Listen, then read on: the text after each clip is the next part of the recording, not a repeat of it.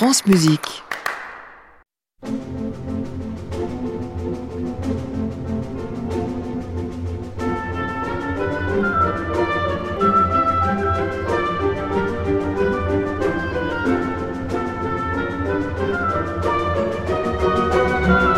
France Musique, au cœur de l'orchestre, Christian Merlin.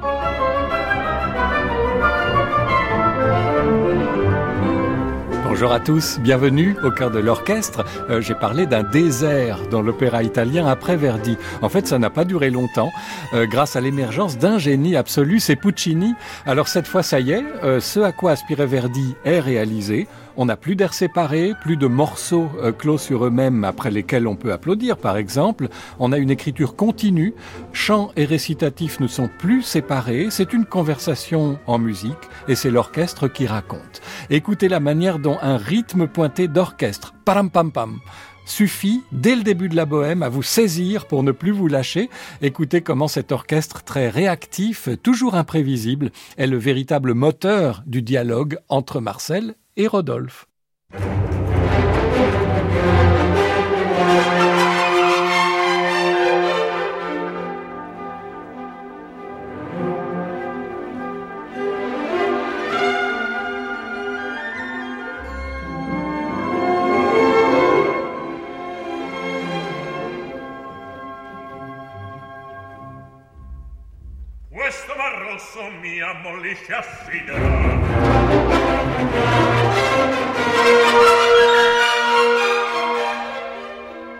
Come se addosso mi piovesse in stilla. Per vendicare mia fon faraone.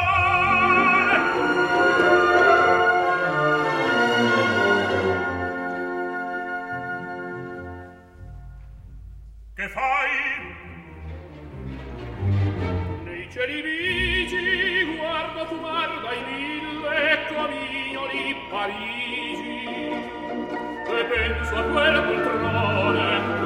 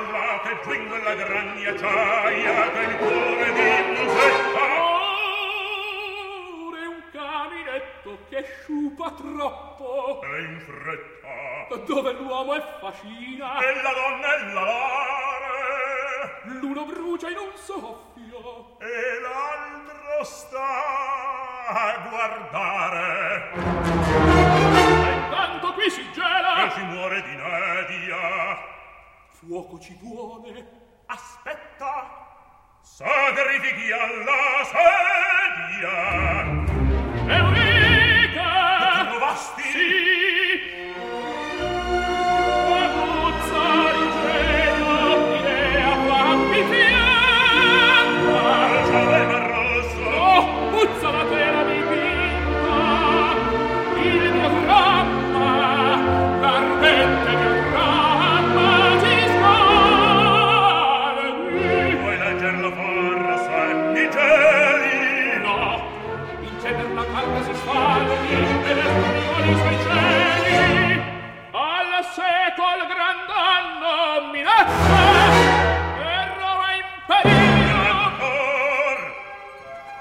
Si vous croyez que diriger l'opéra italien c'est facile, parler du début de la bohème à un chef d'orchestre, il vous le citera comme une des choses les plus difficiles à faire, ne serait-ce que cette entrée en matière où les voix sont euh, cadrées, mais l'orchestre bouge tout le temps. C'était Karajan et Berlin ici.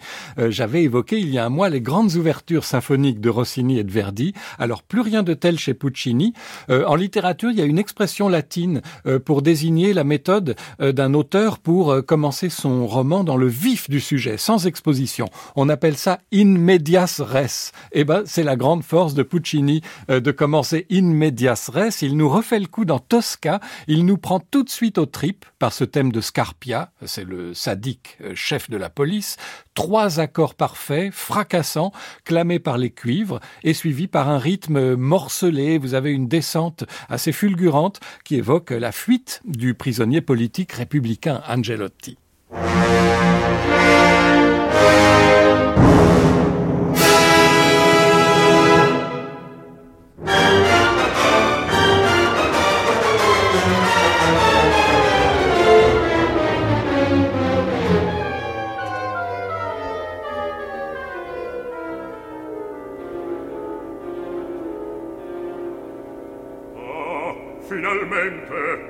Nel terror mio stolto vede a ceffi di birra in ogni volto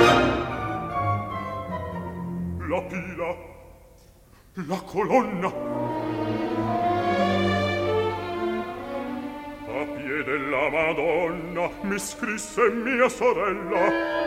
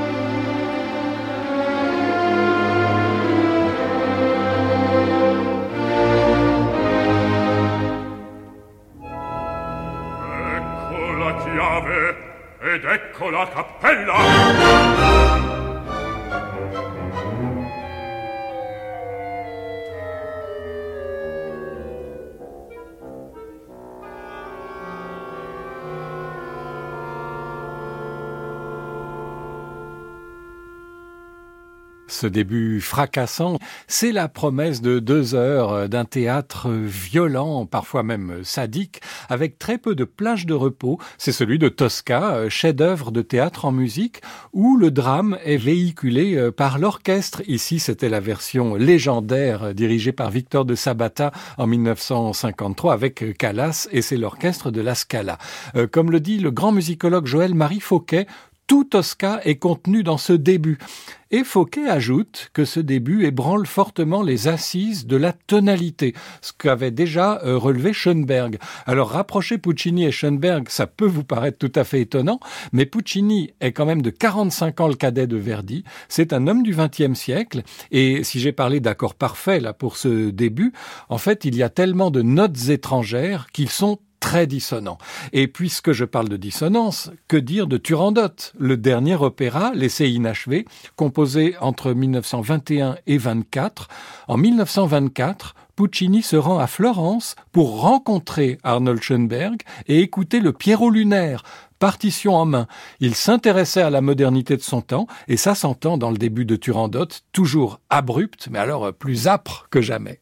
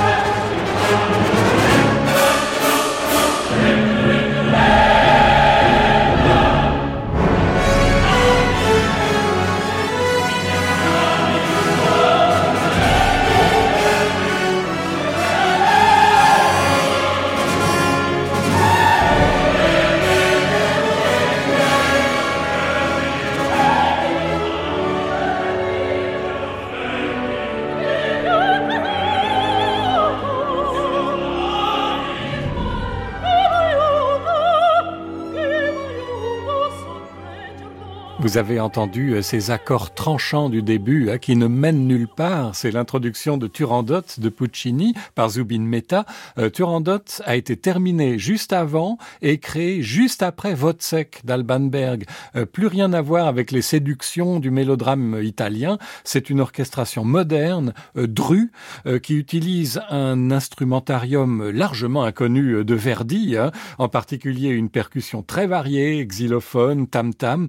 Puccini a essayé lui-même euh, différents modèles de gong, alors non pas tant pour la couleur locale, asiatique, que euh, pour varier le coloris orchestral.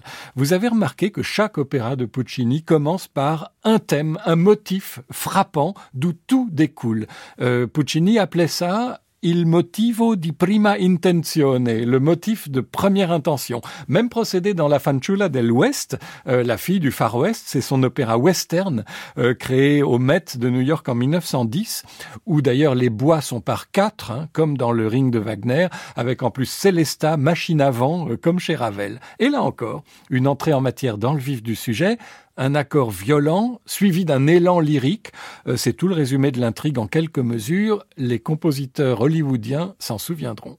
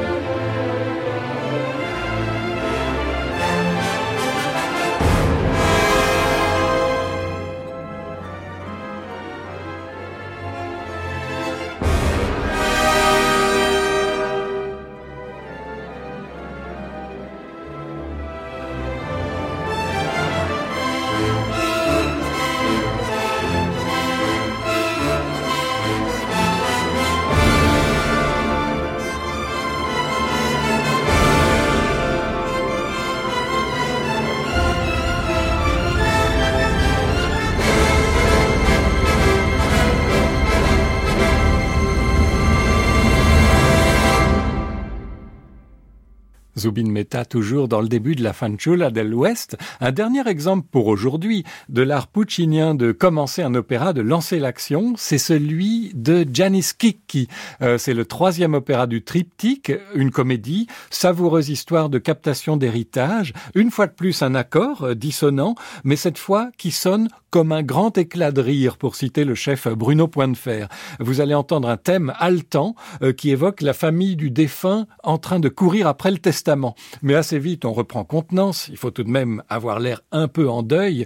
La course-poursuite se ralentit et se transforme en gémissements qui sont bien sûr des larmes de crocodile. Oui, oui, le tragique Puccini avait aussi le sens comique.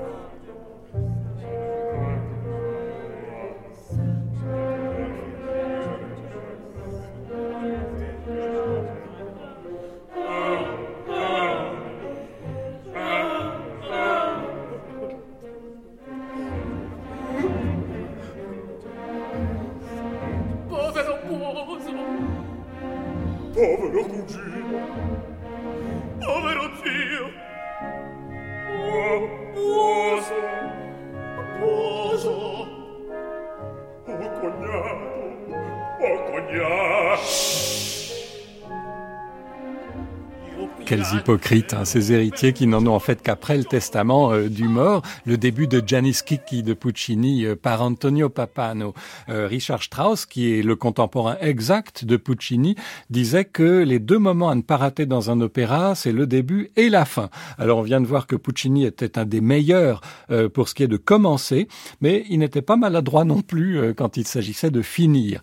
J'ai dit que le début de la bohème donnait beaucoup de travail au chef, et à l'orchestre. Alors que de la fin de l'acte 2 Au café Momus, lorsque vous avez à la fois Musette à qui euh, manque une chaussure, les amis qui flirtent, la clientèle du café, le chœur d'enfant et la marche militaire avec la musique de scène. Bien du plaisir pour synchroniser tout ce monde-là, euh, connaissant en plus la distance entre la fosse et le plateau.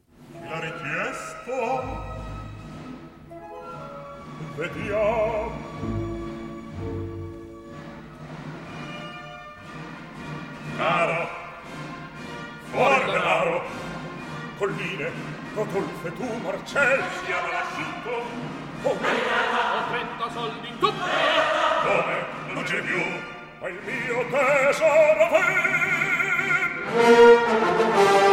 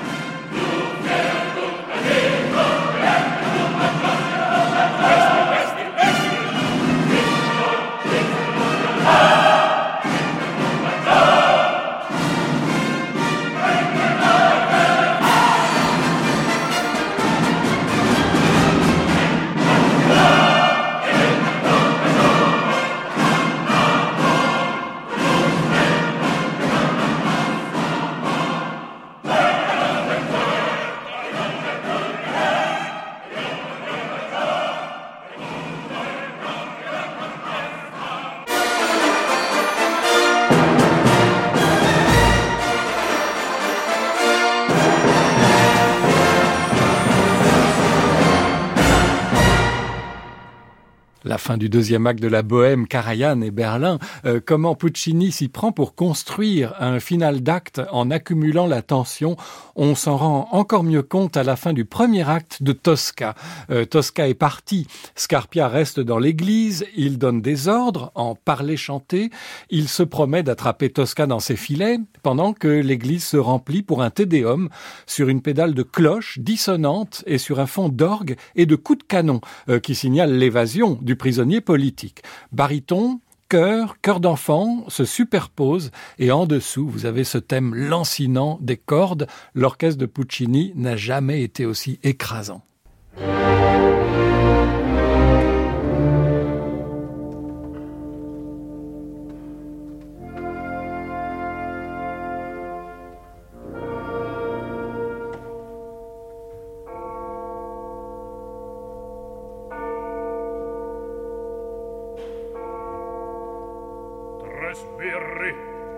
carrozza presto. Seguila dovunque vada. Non visto non vedi.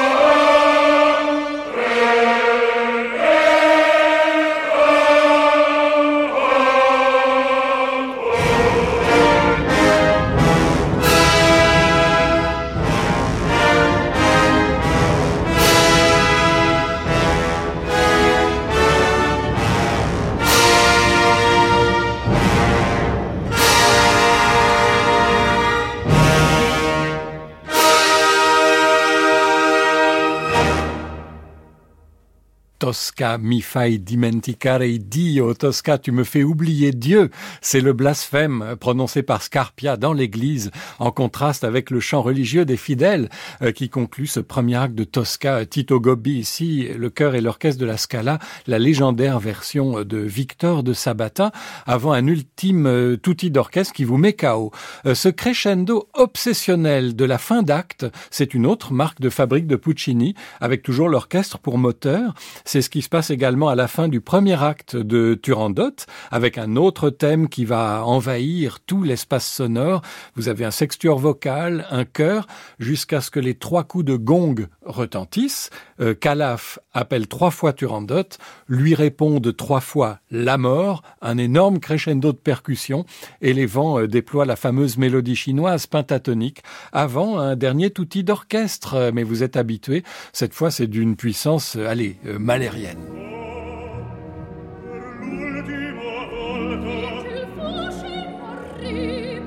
Vita è così bella.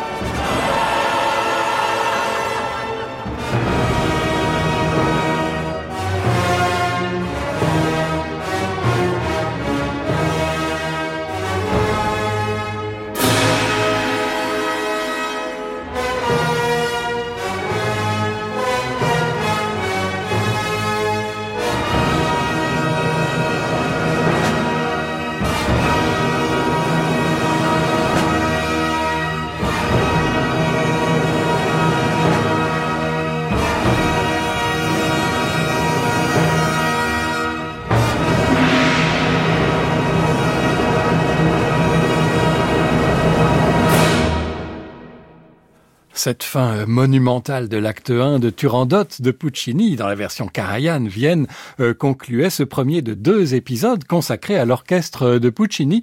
Il en faudra un second euh, car Puccini orchestrateur ce n'est pas seulement un déploiement de puissance, c'est aussi l'intimisme. Et notre chargée de réalisation Marie Grou et notre ingénieur du son Valérie Lavalard nous permettront de l'apprécier demain grâce à leur savoir-faire.